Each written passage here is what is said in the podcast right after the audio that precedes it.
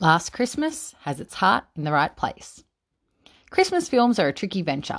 Typically, the formula involves a central cynic who eventually learns the true meaning of the holiday or successfully finds himself beneath the mistletoe. More often than not, they're low budget, poorly executed, and lucky if they're trotted out every other year as a midday movie on a Tuesday in late November. If you get a Christmas film right, though, it has greater potential than films in most genres to be heralded as a classic, sat alongside Home Alone, Elf, Love Actually, and watched again and again, complete with its own timely annual reminder if it's been too long between viewings. Director Paul Feig, known for Bridesmaid, The Heat, and Spy, is shooting for the latter category with his new film, Last Christmas. It stars Emilia Clarke as Katarina. Though since emigrating from Yugoslavia to England with her dysfunctional family, she prefers to go by Kate. Last Christmas, Kate was seriously ill. Almost a year on, she's still struggling to put it all behind her.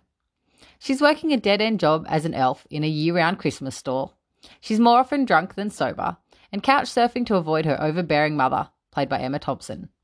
So when she meets Tom, played by Henry Golding, who is a wholesome, unbelievably tidy, homeless shelter volunteer with a bounce in his step, she's drawn to his positivity.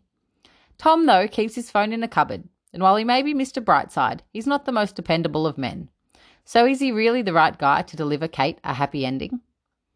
Last Christmas is two parts drama, one part romantic comedy. It's not quite as formulaic as you might expect, but it still loudly sings the cheesy carol of Christmas spirit that a Christmas film demands. Clarke is perfectly cast as unhinged but always likable Kate.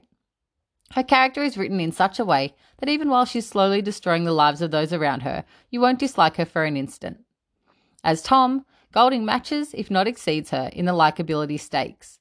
However, you may be irritated by them both if buoyancy in general rubs you the wrong way.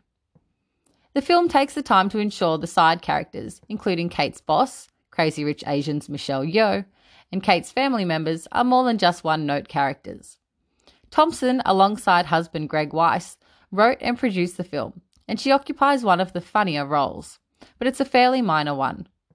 No one should be surprised that a Christmas film set to an end to end George Michael slash Wham soundtrack is awfully corny.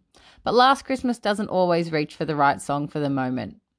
Last Christmas is not endlessly rewatchable, but it does offer enjoyment to make you want to watch it more than once.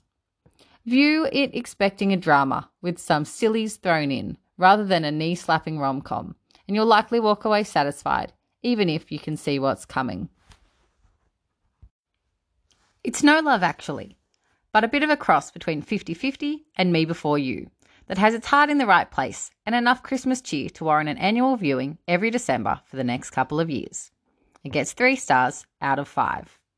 See it if you've seen Love Actually so many times you could quote it, or you've been missing Emilia Clarke since Game of Thrones ended. Skip it if you didn't like Me Before You, or Christmas movies make you cringe.